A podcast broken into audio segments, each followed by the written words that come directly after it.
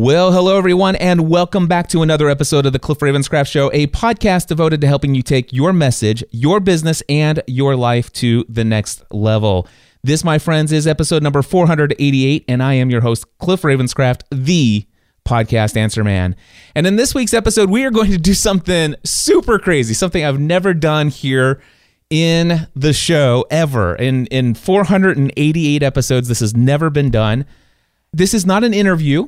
It's more than just a conversation. In a way, it's kind of like what I kind of view as, as a potential coaching call based upon an entrepreneurial journey. Many of you know that uh, about a year ago, I decided that I wanted to get more into life, mindset, and also business coaching, helping people who are further behind in the journey. Back back in the early days of my business, things were really tough.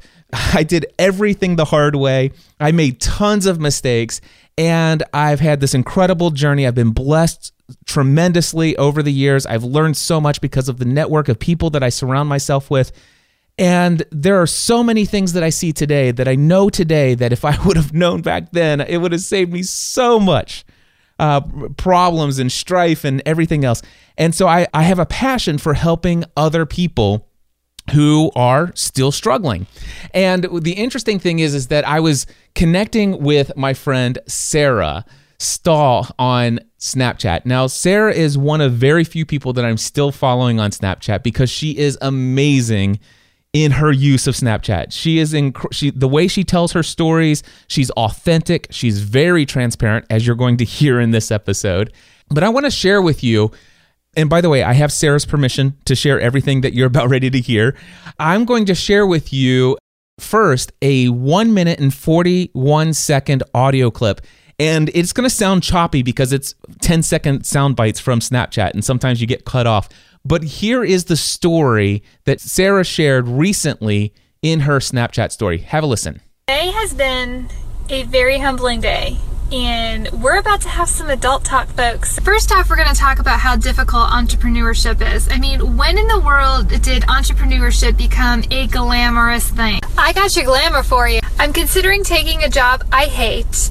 I've had to go to my client on my knees to get payment today, and we're taking two grand out of our mutual fund. My husband and I don't have health insurance, so we get seen at the VA, and our kids have state insurance, which we could barely afford to pay the co-pays from last night's doctor visit. Now we're gonna get real personal because I'm in the middle of a dump the frump challenge just so that I could try to feel like a normal person from all the work I do behind my computer. Most of which is volunteer work so that I could build up my reputation in the community. This is where I need you to pay attention.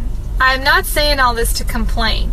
I have full faith that God has us exactly where He wants us to be at the moment. I'm having this little car side chat because I want folks to understand how difficult this life decision is to become an entrepreneur. These are the exact moments right now that make people like you look up to entrepreneurs because they have done something that seems like nobody else. Long story short, I know I went about this kind of in reverse, but I want to encourage every entrepreneur out there to keep going. Honestly, if it isn't so difficult, you're ready to like bash your head against the wall, you're not doing something right. You see, what I've discovered in this very humbling day is that it's the difficulty that makes all the difference and increases success factors. All right. So obviously, there was a ton that she shared in this very short story on Snapchat. So much of it I could relate to, I could identify with. And there are some things that I certainly agree with. And then some things that I've learned well, wait a second, there's a different way of thinking about a lot of this. And there are so many different bullet points. And I've even taken notes on that little one minute and 41 second clip. I have a ton of notes just on the little things that she shared there and I couldn't just blast her with everything, but I I, I didn't want to come off and say, and by the way, I'm not here to fix anybody's problems or to say that I have all the solutions that I know more than Sarah. I I'm just a fellow journeyman on on this journey, and and I just want to share some of my experience and my thoughts based upon what I've seen, rather than telling her this. I believe you're wrong. This is what I think. I sent Sarah a private snap message. I typed it out on my little tiny keyboard on my phone, but I only took one bullet point. The only point that I actually responded to was where she says, I'm trying to feel like a normal person from all the work I do behind my computer, most of which is volunteer work so that I can build up my reputation in the community. And so all I did is I took out my little phone and I, I snapped her back with this little text message. It says, Is volunteer work the best way to build your reputation in the community? Or is that a story that you've told yourself that you fully embraced to be true? And then I actually sent one little message following up with that. I said, Is it possible that volunteer work could damage your reputation in the community. Now, notice I'm not saying it will, you know, this is a terrible idea. I'm just asking the question Is it possible that volunteer work could be actually hindering you versus helping you? And so Sarah responded, and of course, she used the little audio message in Snapchat, and this is what she had said back. Well, aren't you honest, Cliff? so, little bit, two things about that I believe strongly is we have always been a military family, so we've moved around every four years to new places. And that is what has given me a foothold within businesses in the community is by volunteering for different programs like the chamber and whatnot. So, I can see a difference. I'm just struggling with at what point do I stop and take in paid? Because I ask myself the same question that you just asked, you know, is it damaging my reputation within the community? I don't know yet. I do know that a lot of people talk about me and send potential business my way. I'm just not sure right now because I'm just diving in and questioning later, you know. But that's a great question, and I would love to know the answer to that.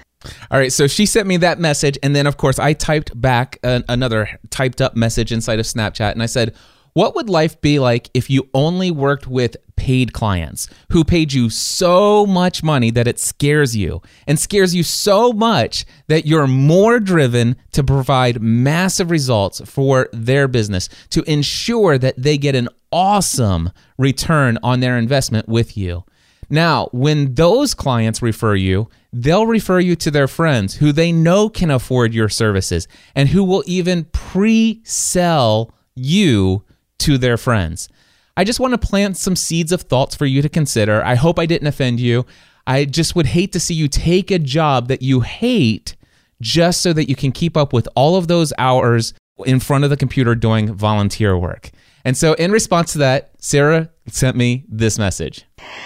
Cliff, you gave me a good laugh. I'm not offended at all. I really thrive on constructive criticism, believe it or not. And I know that I'm not the end all be all. I know that there's people that know more than me in certain areas. And so I am certainly not offended. And I'm honored that you took the time to give me your thoughts on this.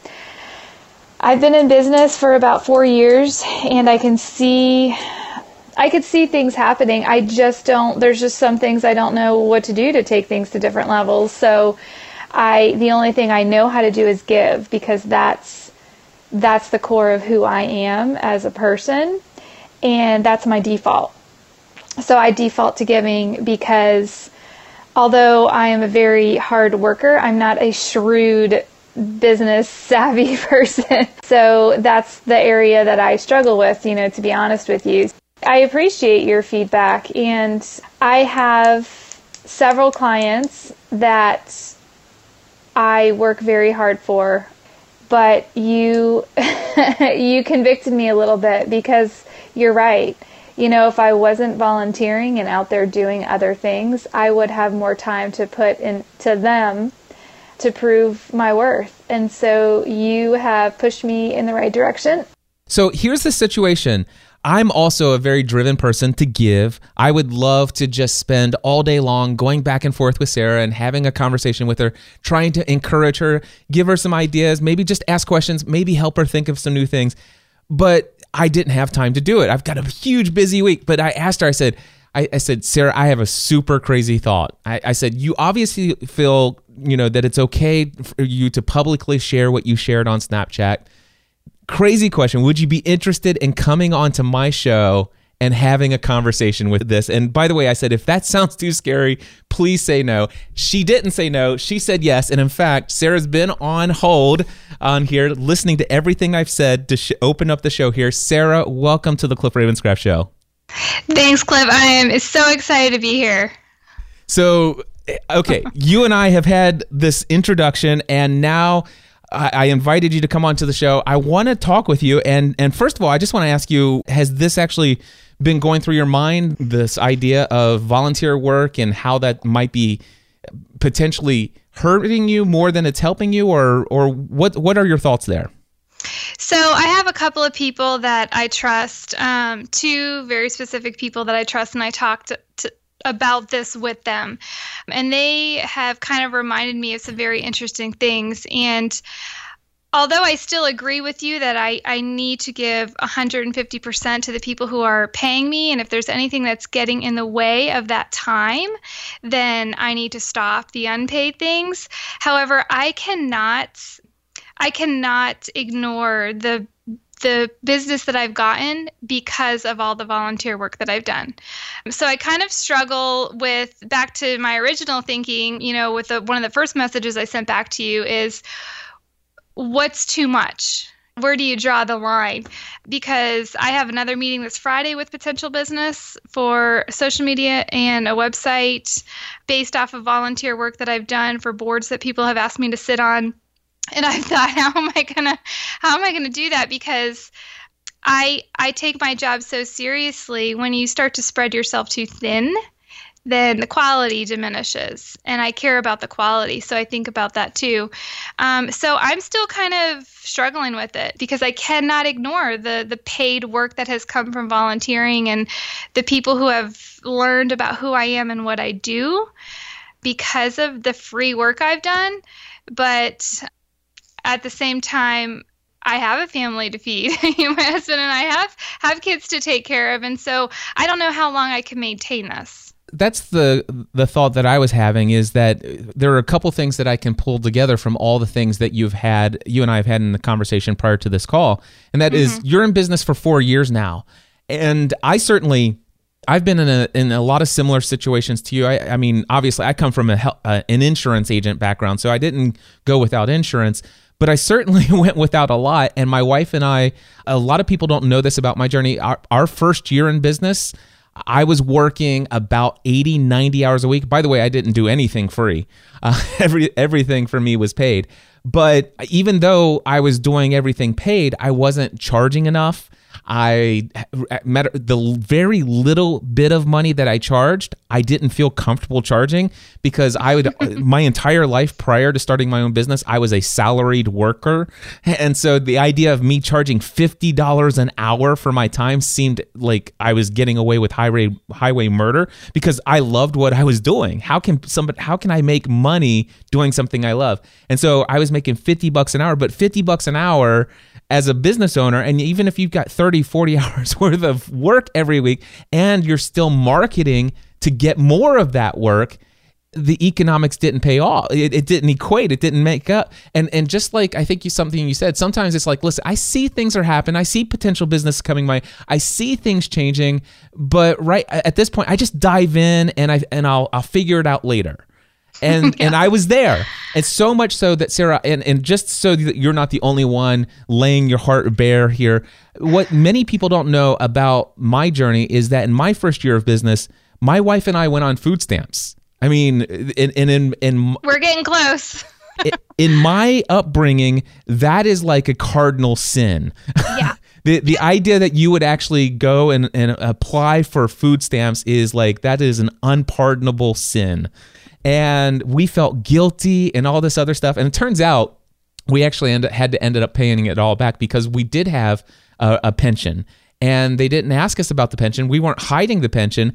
And it turns out when they found out uh, during a renewal, they asked us a questionnaire and they said, you know, you don't have a pension, do you? I'm like, well, yeah, we have a pension, but I'm told I'm not allowed to touch that. You know, there's all kinds of.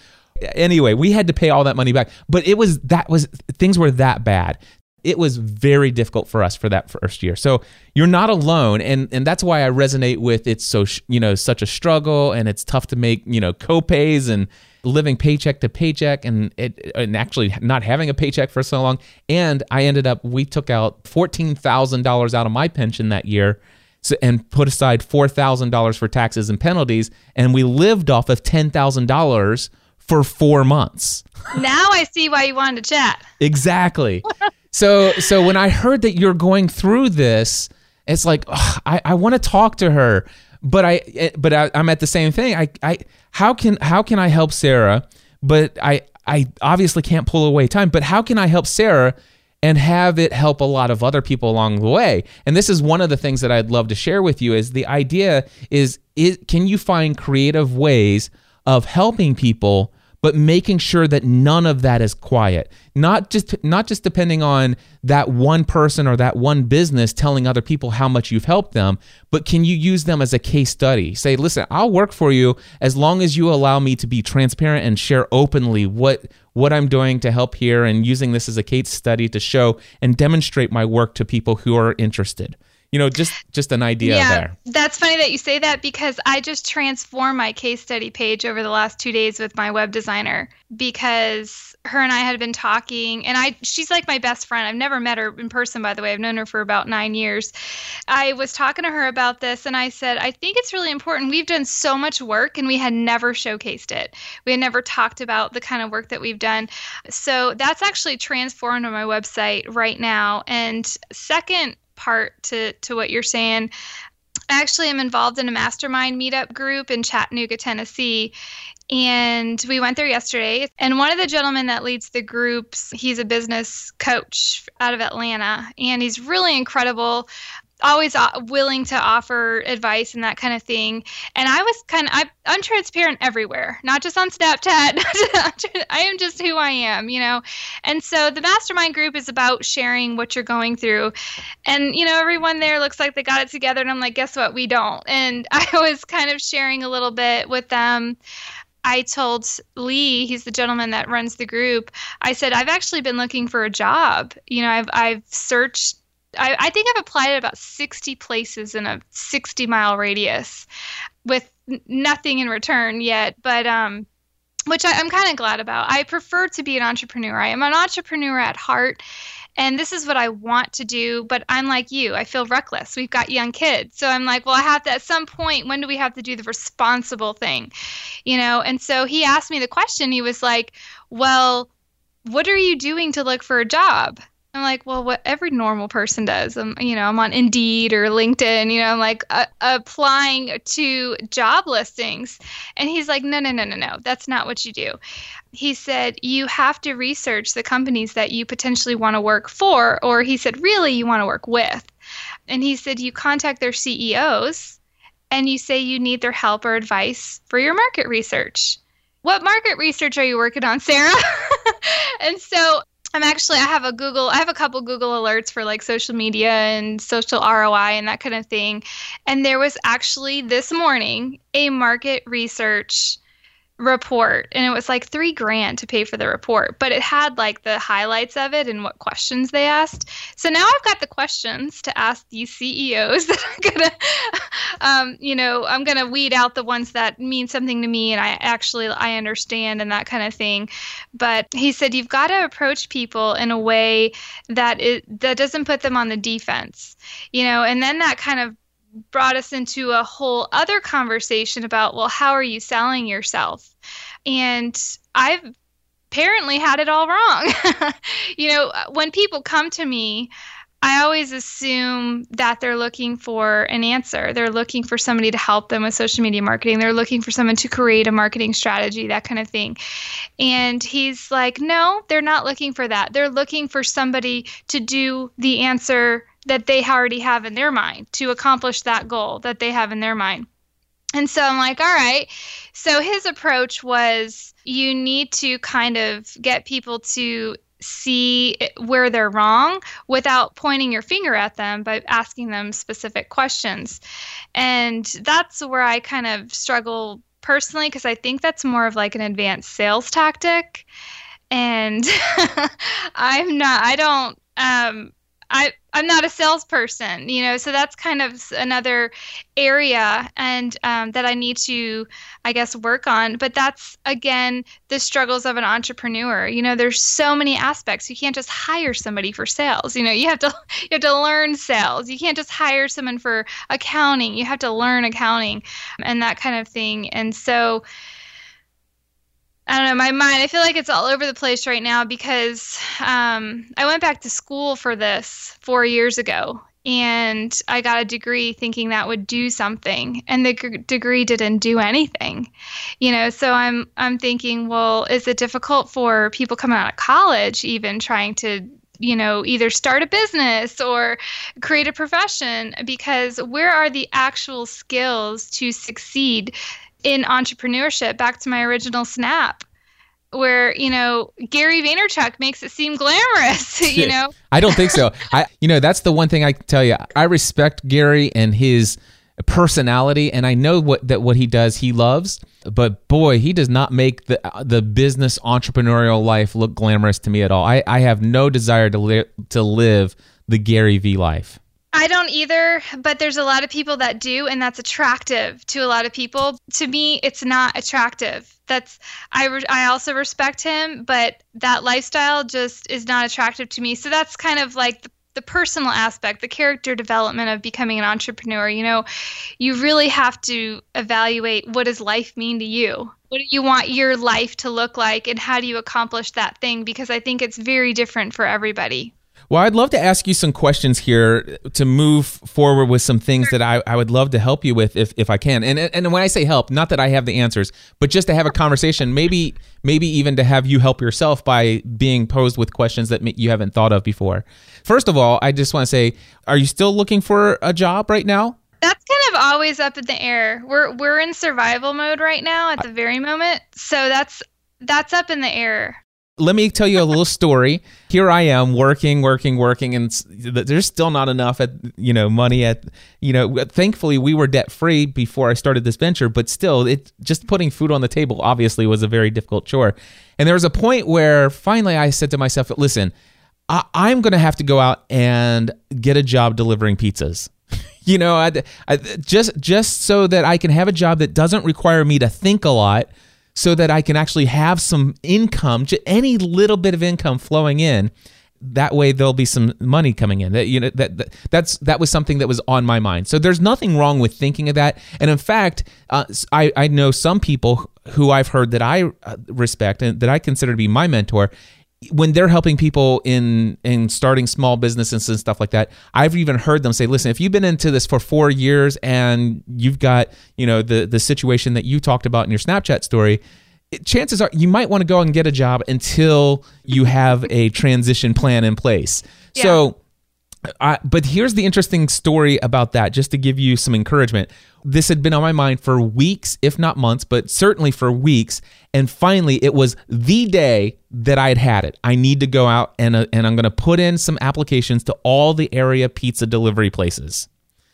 that was it was the day i was getting ready to walk out i was going to walk out the door within 30 minutes to go do that and my phone rang now back then if you Googled podcast equipment, you would get my name and my phone number was in the Google result. That's how desperate I was for work. I put my cell phone number in my Google result. All right. The so struggle is real. It, it yeah. was a, a podcast consultant that you can call right now. Here's my cell number. And and so my phone rang and it says, Hey, I found you as a result of a Google search. I'm getting ready to build a podcast studio and creating a podcast. And I wonder if you can help me. I'm like, Sure, I can help you. And he says, But I'm on a really tight budget. And I'm like, Oh, great. This is going to be one of those calls. I said, Okay, well, tell me what your budget is. You know, I understand. I can help you no matter what your budget is. I'm confident I can help you find the right equipment for you that'll help you, that will make you sound great in audio with whatever budget you have. He goes, Well, I only have $25,000 to spend. and I'm like, Wait a second. That ain't a tight budget. I, I sit there, I said, it's not going to take you $25,000. All right. So we talked about what he wanted to do. I told, I told him about my stuff that I have online. I said, have you listened to my podcast? He goes, yeah, I, I checked out your podcast before I called. He goes, if I could get uh, my show to sound like your show for less than $25,000, that's what I want. And I said, Well, I've got great news for you. It only cost me about $1,500 for what I've got in my studio. And I could give you a list of every piece of equipment I have and all of these different things. And so he, he says, Great. Do you sell the equipment? I said, Yes, I have. An, I'm an official reseller. He says, Okay, send all that to me. Now, here's the thing I was on the phone with him for 30 minutes, and my profit on that sale was $350. I was on the phone for 30 minutes. I made $350. Now, prior to that, I'm making 50 bucks an hour on the phone, right? So I just made $350 in 30 minutes. Then all of a sudden, I started to think about this. If I go out and get a job delivering pizzas, how much money am I going to make? If I work 10, 15, 20 hours a week, what am I going to clear per month? Maybe $350 a month? Yeah. And I said, wait a second. What if I hired myself to work for me? And I tried to spend 20 hours a week trying to duplicate what just happened on the phone. And then all of a sudden it clicked. It's like, wow, I can make money selling equipment. And eventually, within three weeks, I was making four to six thousand dollars a month in profit simply on equipment sales. So you weren't selling equipment before that? I was selling equipment only to people who were coaching clients. Ah, okay. So it was like a little, it was like a one-off order here and there. But Yeah. it's but that call, uh, it, it, it never occurred to me to devote time into selling equipment. And I, I started to say, hey, free 30-minute phone call. The only thing I ask is that if you're going to purchase equipment, please consider purchasing with me, although it's not required. That was my thing. I did give away free, but the expectation was I was going to make some commissions yeah. and that's how I and I got to the place where I was making somewhere between you know a couple thousand dollars a month, and that that was a lot of money can at the time for me. The interesting thing was eventually I got to the place where I started getting connected with some other people. Uh, my friend Dan Miller, who wrote the book 48 Days to the Work You Love. Which, if anybody's really looking for a job, that's the book you need to read, and that will get you a job within 48 days. But anyway, so Dan Miller, he, he and I got this connection. I won't go into the whole story there, but let's just say, long story short, after we connected, spent some time, he became a client of mine. He started to refer everyone he knew. He's got this massive online community, and they're all people who are wanting to create the work that they love. A lot of them creating their own businesses. My target audience who want to have a podcast. He started referring people to me. I was booked for three weeks solid All the time. By the time that this happened, my rate was $150 an hour. At $150 an hour, because of the number of people Dan Miller was sending to me, it's going to be about two and a half weeks before I can work with you. It's like seriously, and they and a lot of people would actually wait the two and a half weeks. And I shared in my podcast authentically, guys, I'm I'm burning out. I'm working 80, 90 hours a week. I'm doing all these equipment sales. I'm doing all this, and I'm trying to fit these calls. in. I've got so much going on. I can't say no to four to six thousand dollars a month in profit to to do this. And one of my one of my listeners who happens to be an entrepreneur, more successful at the time than I was, and he says, "Cliff, I'm going to share three words with you." He goes, "I'm going to tell you three words that'll change your life. Stop selling equipment." And I'm like, what? He says, stop selling it. He goes, I, I've listened to you enough. You, he says, Cliff, you are, you're way more transparent than you should be. I, he says, I know how much money you make. So you make $150 per hour. You've got people waiting for two and a half weeks just to talk to you. You're not even filling your week with consulting calls because you're t- doing all these equipment sales. You're making four to six thousand dollars per month. You're working X number of hours per week on this. Did you know you're making about $23.50 an hour selling equipment? You're turning down $150 an hour consulting calls so you can make $23.50 per hour selling equipment. And I'm like, oh my gosh, you're right. And so instantly I stopped selling equipment. My income tripled within 30 days. So it's it's little tweaks like this, th- things that I would think. And, and when I stopped, when I made that decision, by the way, today I sell equipment, but I only sell one package, and it sells itself, and it's some pretty interesting things. But anyway, so the so you get what I'm saying here. Number one, wh- why did I share all of these stories? Because it is possible, number one, that you might want to go out and get a job. And if you do, I encourage you to check out 48 Days to the Work You Love. That book will help you land one. But if you go through this process, look for opportunities where you think, okay, first of all, how much money can this job that and, and by the way, you said I'm thinking about getting a job that I hate. Never get a job that you hate. Go out and find a job that you love. But That'd be nice. yeah, find a job that you love. And and 48 days to the work you love will help you do that if mm-hmm. you want to work for someone else. But think mm-hmm. about this. How much money can I possibly generate from that job? And then think to yourself, what would have to happen for me to generate that much money in my business that I already have?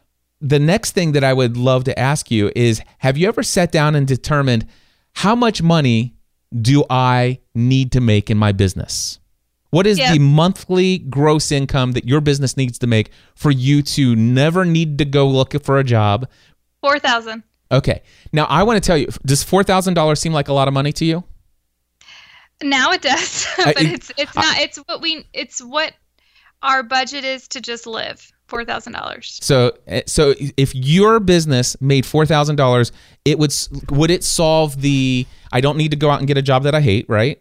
Yep. It would solve the problem where you wouldn't need to take any more money out of the mutual fund, right? Yes, Right. Would it get you and your husband some health insurance and the kids some health insurance? Um. Possibly. Okay. Do you?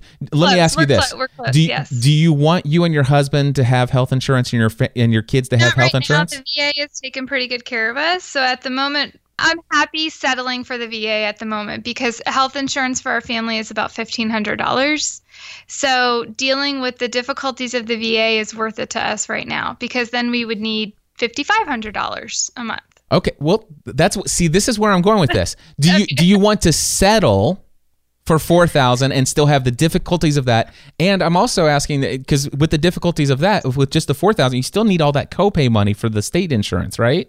So fifty five would cover insur- of really good insurance. Okay, Yes. and then do you have an emergency fund to help pay for like emergency copays and stuff like that? That's in our budget, but we can't afford it right now. So, So- in the fifty five hundred, that's in our budget. Yes. In the okay, so fifty five hundred. So here's what I want to recommend that you do: take fifty five hundred and let's just add five hundred per month.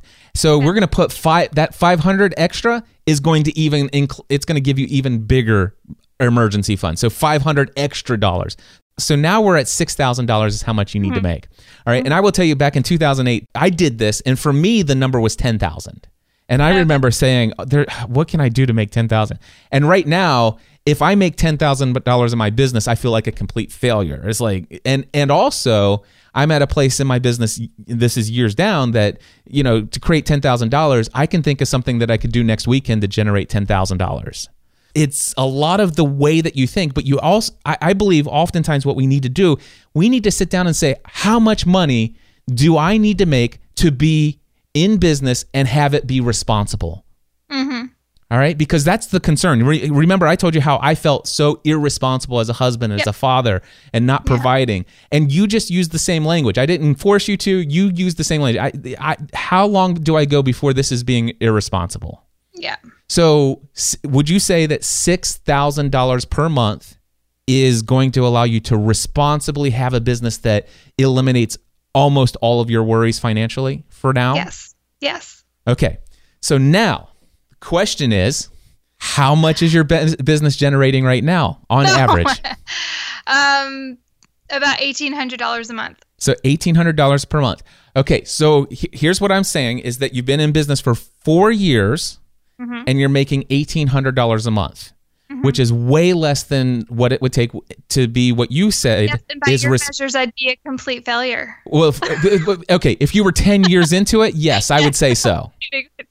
yeah. But at but at four years, you by your measures, and tell me if I'm saying oh, this, I'm not placing this, but in four in four years, you're still operating at an irresponsible level Absolutely. in a way that makes you feel ir- irresponsible. Absolutely. So, do you understand when you said, well, the reason why I always do volunteer work to get more business is because that's what's always worked for me. And the question is is has that been working for you after 4 years of doing this? Okay. So the answer to me is yes and no Okay? because um, we've always been military. So in the last four years, we've moved three times. Yes. So into different places. That's my next question. So, you have a business, Yes. your social media, right? So my question for you, and, and I know very little about you other than what we connect with on. Of course, I watch your Snapchat stories every day. Is your business local only? Uh, Can you only help No. people in your local geographic region? No, in fact, in fact, my customers are never local. Okay. So no. So, and, and by the way, I, I I- generate a significant amount of income in my business th- these these days. I will tell you that less than two percent of all of my income in the last ten years comes from the state of Kentucky. Almost none of it. Out of the many thousands of people I've worked with, maybe three to five clients within 150 miles of me. So I, I don't ever have to leave the house. And the other thing that I can tell you is is that I could move every year for the next eight years anywhere in the world, and my business wouldn't have to start over. So mm-hmm. I want to know if your clients are outside of the area. Mm-hmm. You said none of your clients are local. Is that what you said? None of them. Okay. They so- were when we were living in Wichita. I had some local clients from doing this. So that's where I came up with this format. And I think that's where you're going. Like, where did this format even come from? Why are you even trying this? So this is how I got business in when we were stationed in Wichita, Kansas. Now, using social media, uh, how, first of all, have you had, you've got some clients, have you done some things for them? And you're talking about these case studies that you're working on. Have you done things for clients over the past four years that have absolutely benefited them? Yes. In what ways? Some of them refuse to believe it, though. oh, tell, tell me about that.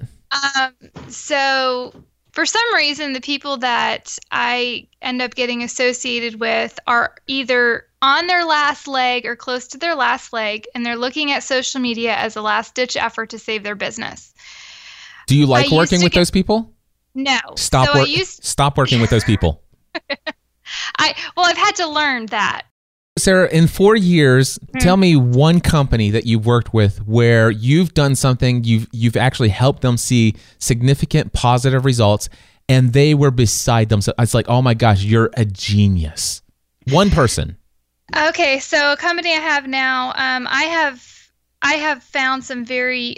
I've worked with them for a year, and I'm excited about that because a lot of people end up dropping me after three months because they're trying it quick and then it, they don't see in three months. And so I'm at the point now where I say, I'm sorry, unless you sign with me at least six months, we're not doing anything because First of all, congratulations on that. Okay. Minimum six months for Yeah. anything marketing Yeah. related. Absolutely, hands down.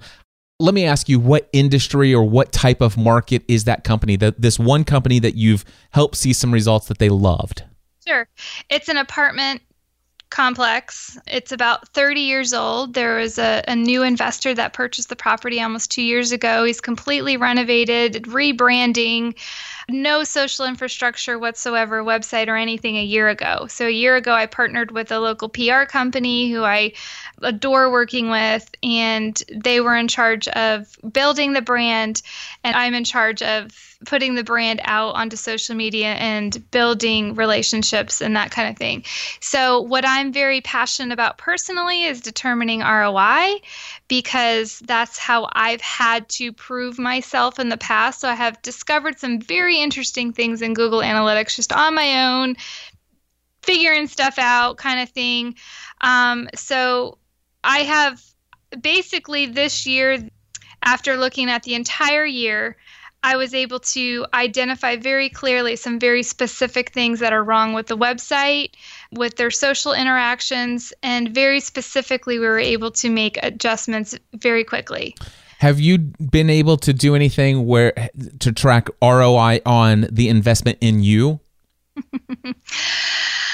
So that's tricky because this particular company is uh, managed by a property management company, and they hold a lot of the the stake very close to their chest. So there's certain things I want to track that I just cannot. They will not give me access to. So I try to get creative with what I do have access to. Over the year, I have been able to prove that from what has happened through social media, I was able to bring in $70,000 last year. That is key right there. So you brought in 70,000. My guess is that they spent less than 70,000 on you. They spent less than seventy thousand on me. Yes. Okay, so I want you to keep in mind that little thing there. Okay, the important thing is, do you think that that is something you can duplicate again? What you did to generate the seventy thousand, do you think you can repeat it again? Absolutely, that's easy. Yes. Okay, now let me ask you this. So this is an apartment complex, right? Yes. All right. How many other clients do you have that are apartment complexes? None. None. You want to know what?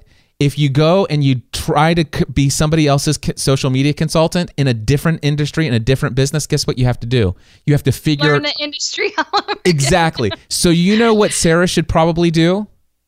Stop seeking anybody and everybody to do work for, and she should become the social media PR person that is the go-to person for real estate apartment p- complexes anywhere in the United States. Well, I should give you this little tidbit. Um, the gentleman that owns them owns 12 others in the nation, and he's asked us to take over the other 12. Uh huh. Um, it's slow going because he has a lot of politics and that kind of thing. But guess what? But- There's some other real estate people out there who have apartment complexes that have less politics. And if you can put together this case study, you can get a testimonial from this person. All of a sudden, then, then all of a sudden, you create a you create a blog about real estate, uh, apartment complex marketing, how to how to completely fill all of your units. Sarah, you create a blog, you become the go to person for apartment complex, how to fill every unit in all of your complexes.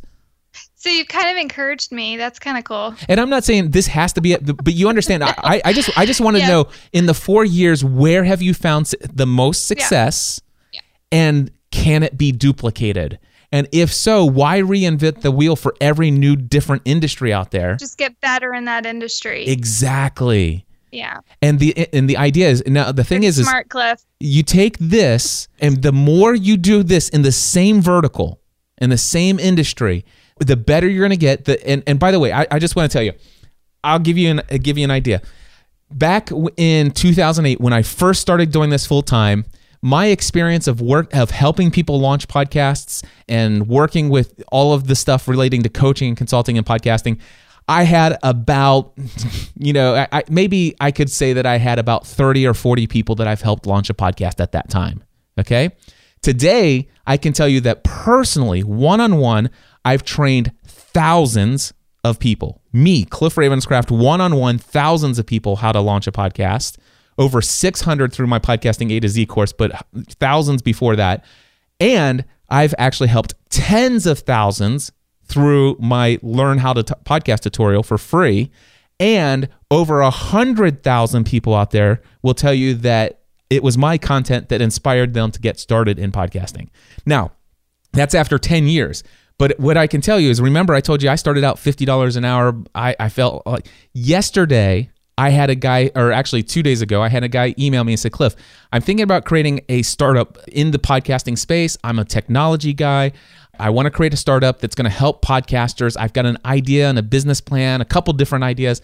And I just want to bounce it off somebody who really knows this space, who understands the podcast producer side of things, but also understands what the wants and needs are of the podcast listener. So, and, and he says, I'd love to have an hour of your time.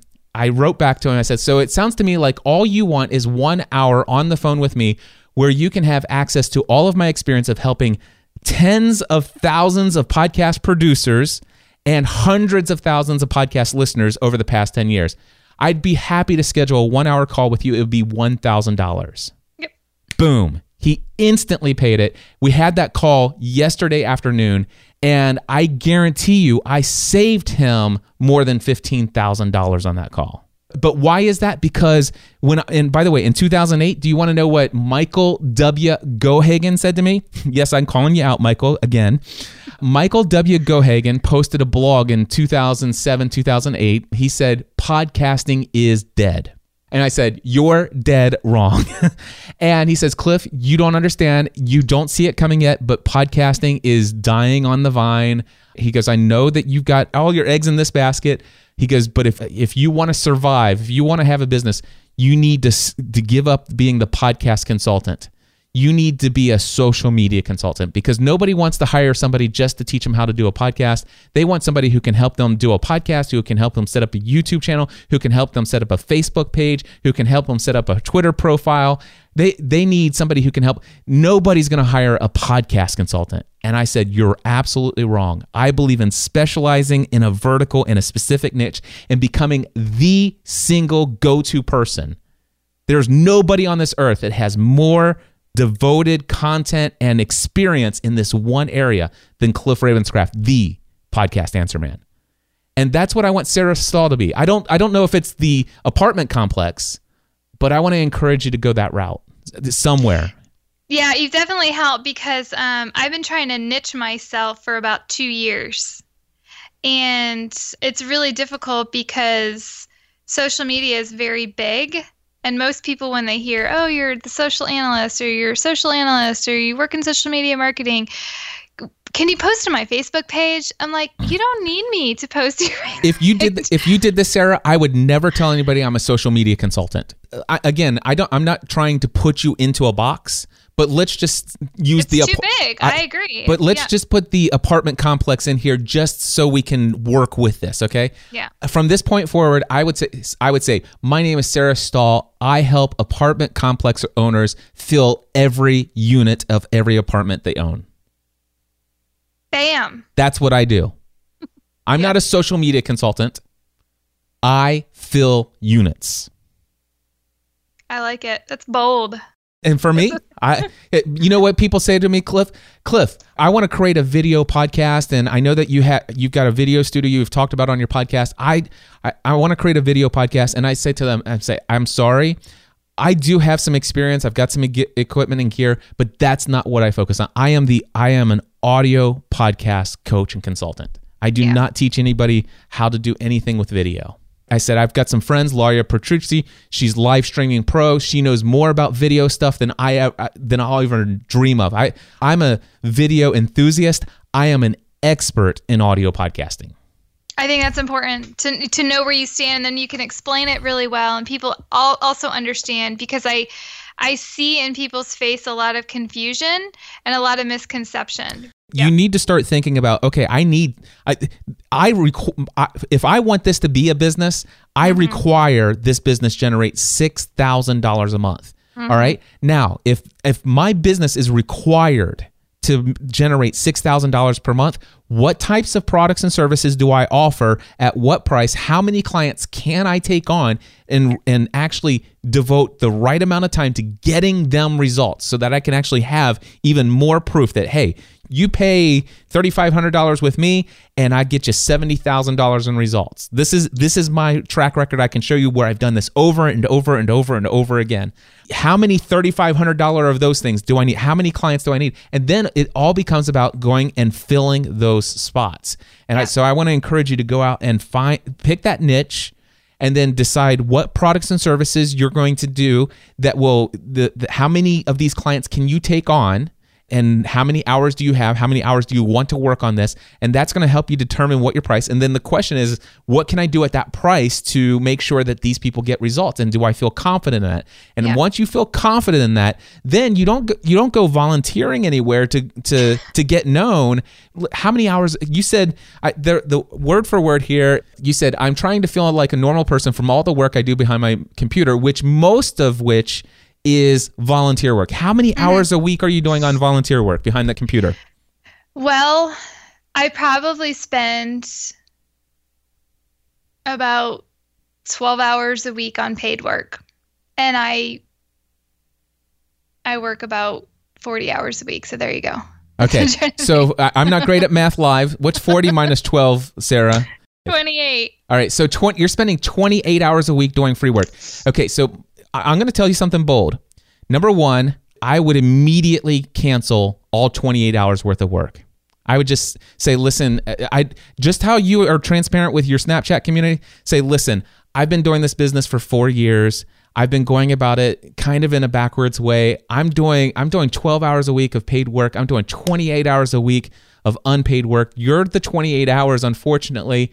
I have to step down. I, I can refer you to somebody else, or I can take you on as a paid client you know but but if you're actually going to narrow down a niche you may actually even need to say no to those who aren't in this Yeah. niche They're right not, so yeah. Mm-hmm. consider that as well but i'm going to recommend that you actually close out all 28 hours because if you out, even if you have to go out and get a job for a while while you get the niche coin and you create a transition plan where you can build it up you you just can't be working 28 hours a week. I know that's that you're a giving person, but give to your family, give to your kids, give, you know, give there first. Yeah, so And that's yeah. I was just gonna say that's the struggle.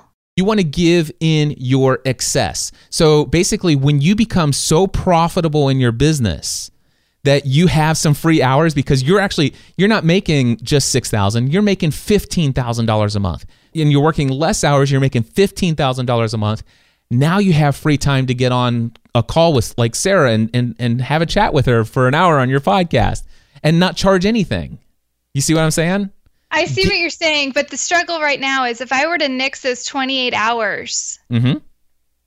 and I have no paying customers, what do I fill that with?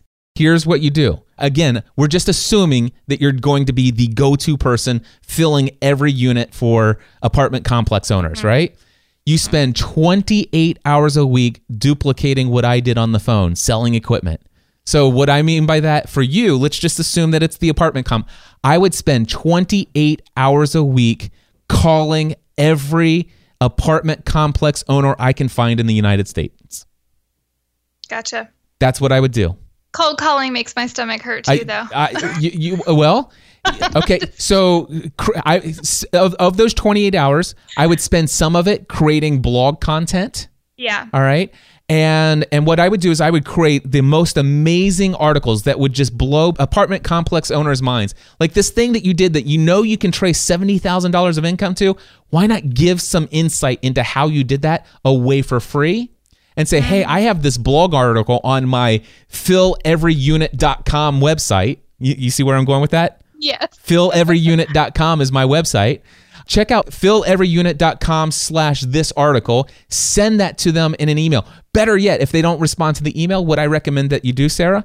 That you find out who those people are? Contact not them directly contact the their assistant or the the people that work for them the people who answer the phones and ask them a question hey do, is there something you can tell me that your boss likes i'm trying to send the, a gift would it be in an edible arrangement should it be you know fruit or should it be you know whatever send them a gift in the mail blow their minds and say, here's a free article that I wrote about helping you fill your units. Have you ever thought about this? It's something that I know for a fact generated $70,000 in a very short period of time. Here's the story of how I did it. I hope this helps. If I can be a further assistant helping you to fill more units, check out my website, fillmoreunits.com, or email me, Sarah at fillmoreunits. Fill every unit. filleveryunit.com. By the way, you should it. probably get that URL just in case. Someone else is gonna buy it. anyway I, I could go on like this for hours but i hope that in in some way i've encouraged you Absolutely. Ag- again I, I didn't come here to fix your problems not that you know it- it's just i, I saw your post and i'm like and, and one thing you said you said honestly if it isn't so difficult that you're ready to bash your head against the wall you're not doing something right and sarah that's the only thing i disagree with I by the way, I totally get it.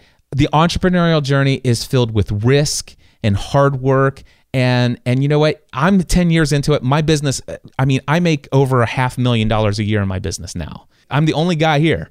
All right? And so I've I've done a lot, but I will tell you this, even at a half million dollars a year, I still have ups and downs in my business. There are times when I make as many, I make as much as seventy-five thousand dollars in a single month, and I have dipped below ten thousand dollars at a time at times.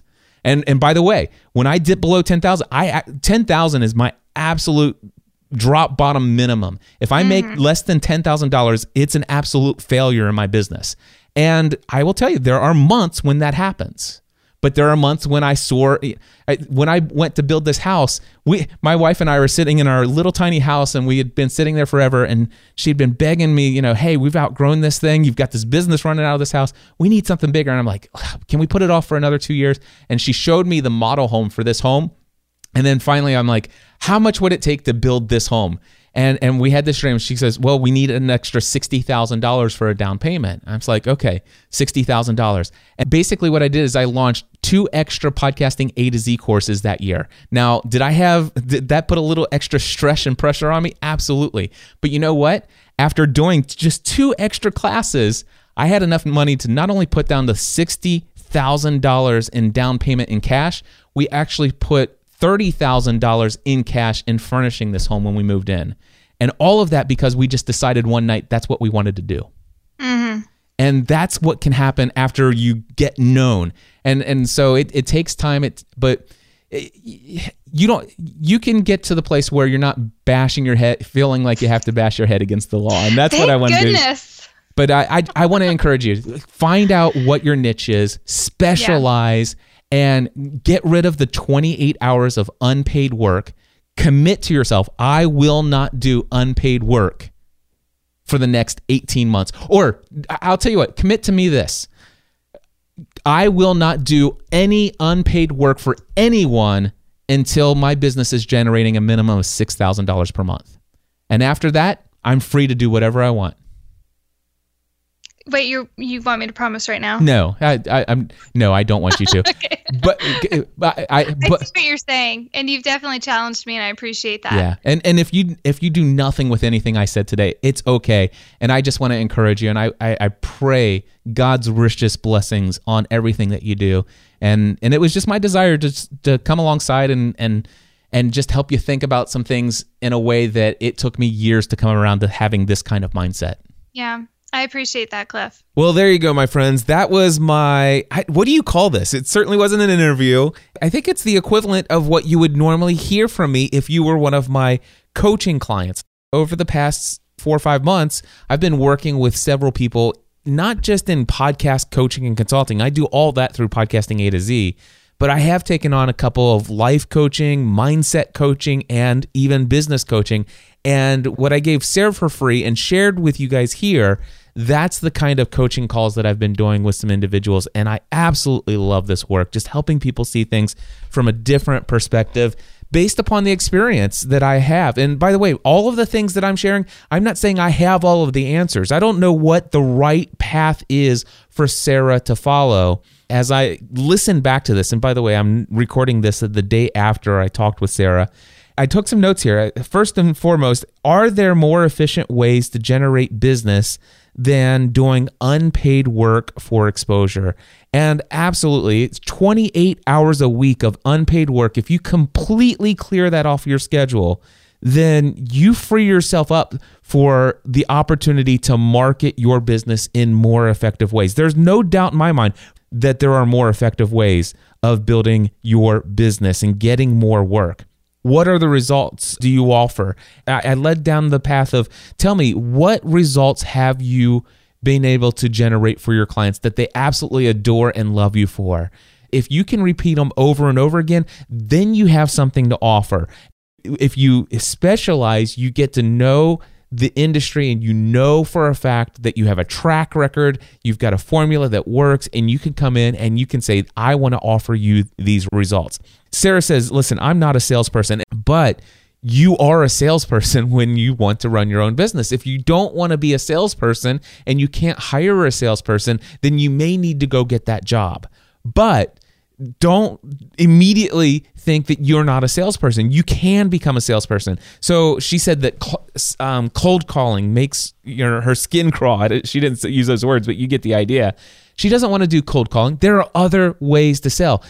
In fact, we talked about the idea of maybe just sending handwritten notes or small gifts. And again, I know the budget's really small, so sending edible arrangements at this point isn't necessarily something that you're able to do. But when you start getting some clients and, and you're delivering some results and they're starting to pay you and you're making some increased income, you want to set aside a portion of that income so that you can spend money on marketing.